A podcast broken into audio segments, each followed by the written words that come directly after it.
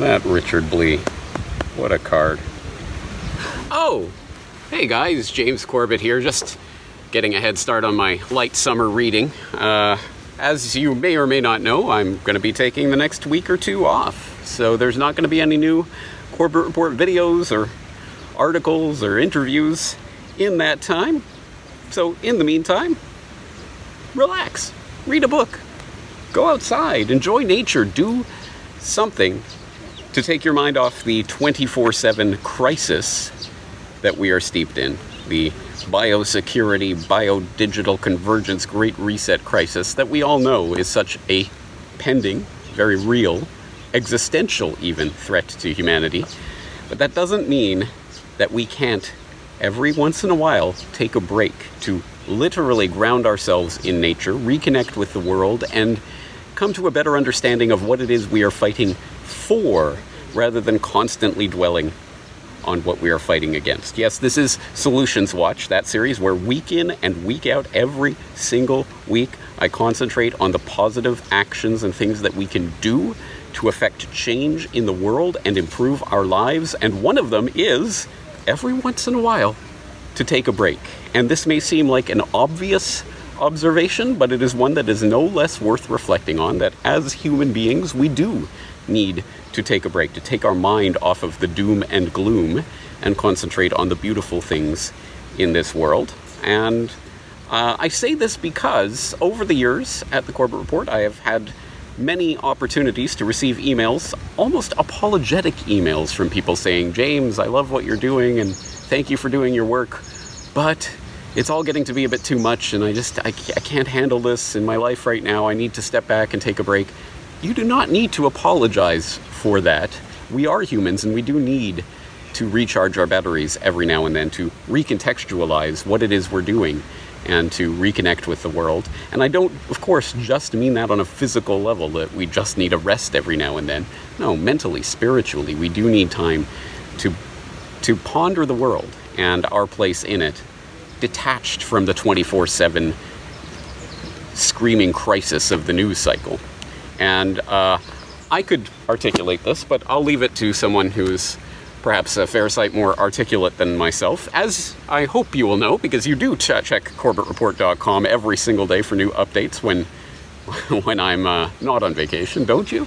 And if not, at the very least, you can sign up for my email list or subscribe to my RSS feed so you do keep up to date. But if so, you will have seen that I've just posted my Your Summer Reading List edition of the Corbett Report subscriber newsletter, where I recommend a bunch of books to keep you occupied while I'm away. One of them is the Penguin Modern Classics edition of George Orwell's collected essays, of course, available for free reading on archive.org.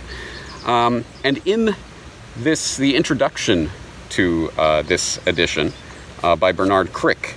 He notes a humorous uh, little bit about Orwell and the way that he uh, played with his readers at times. He notes that when writing a column in Tribune, a left wing magazine more or less pro labor, during the war, he, Orwell, set his readers a cunningly baited trap one week he devoted almost the whole column to rabbiting on about what a good bargain was a sixpenny Woolworth's rose. Angry letters rolled in and the usual high minded threats to cancel non existent subscriptions. As our glorious Russian allies fight for their lives at Stalingrad, how dare he? Dot, dot, dot. Not what we want. Footling trivialities, not serious. Orwell replied that his idea of a just, egalitarian, classless society was not one in which great issues alone were discussed, but one in which there was time to sit and stare, to enjoy nature and leisure. Such ideals must not be forgotten, especially in times of deadly crisis.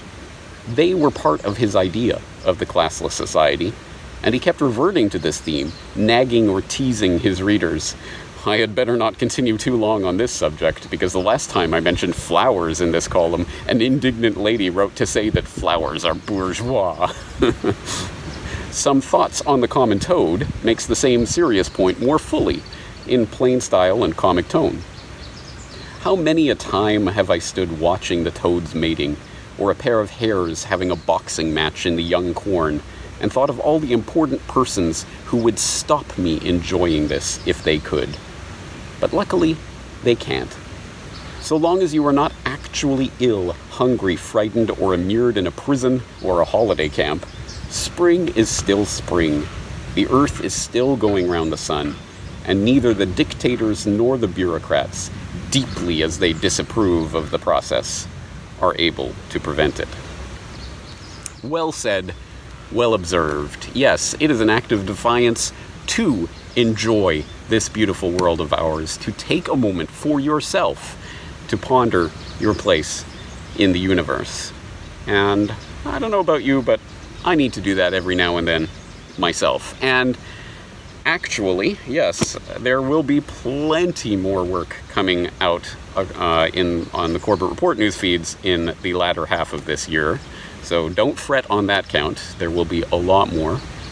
But for the moment, I'm just going to sit, read a book, enjoy nature, reconnect with the world, and take a break. I hope you do too. James Corbett, CorbettReport.com.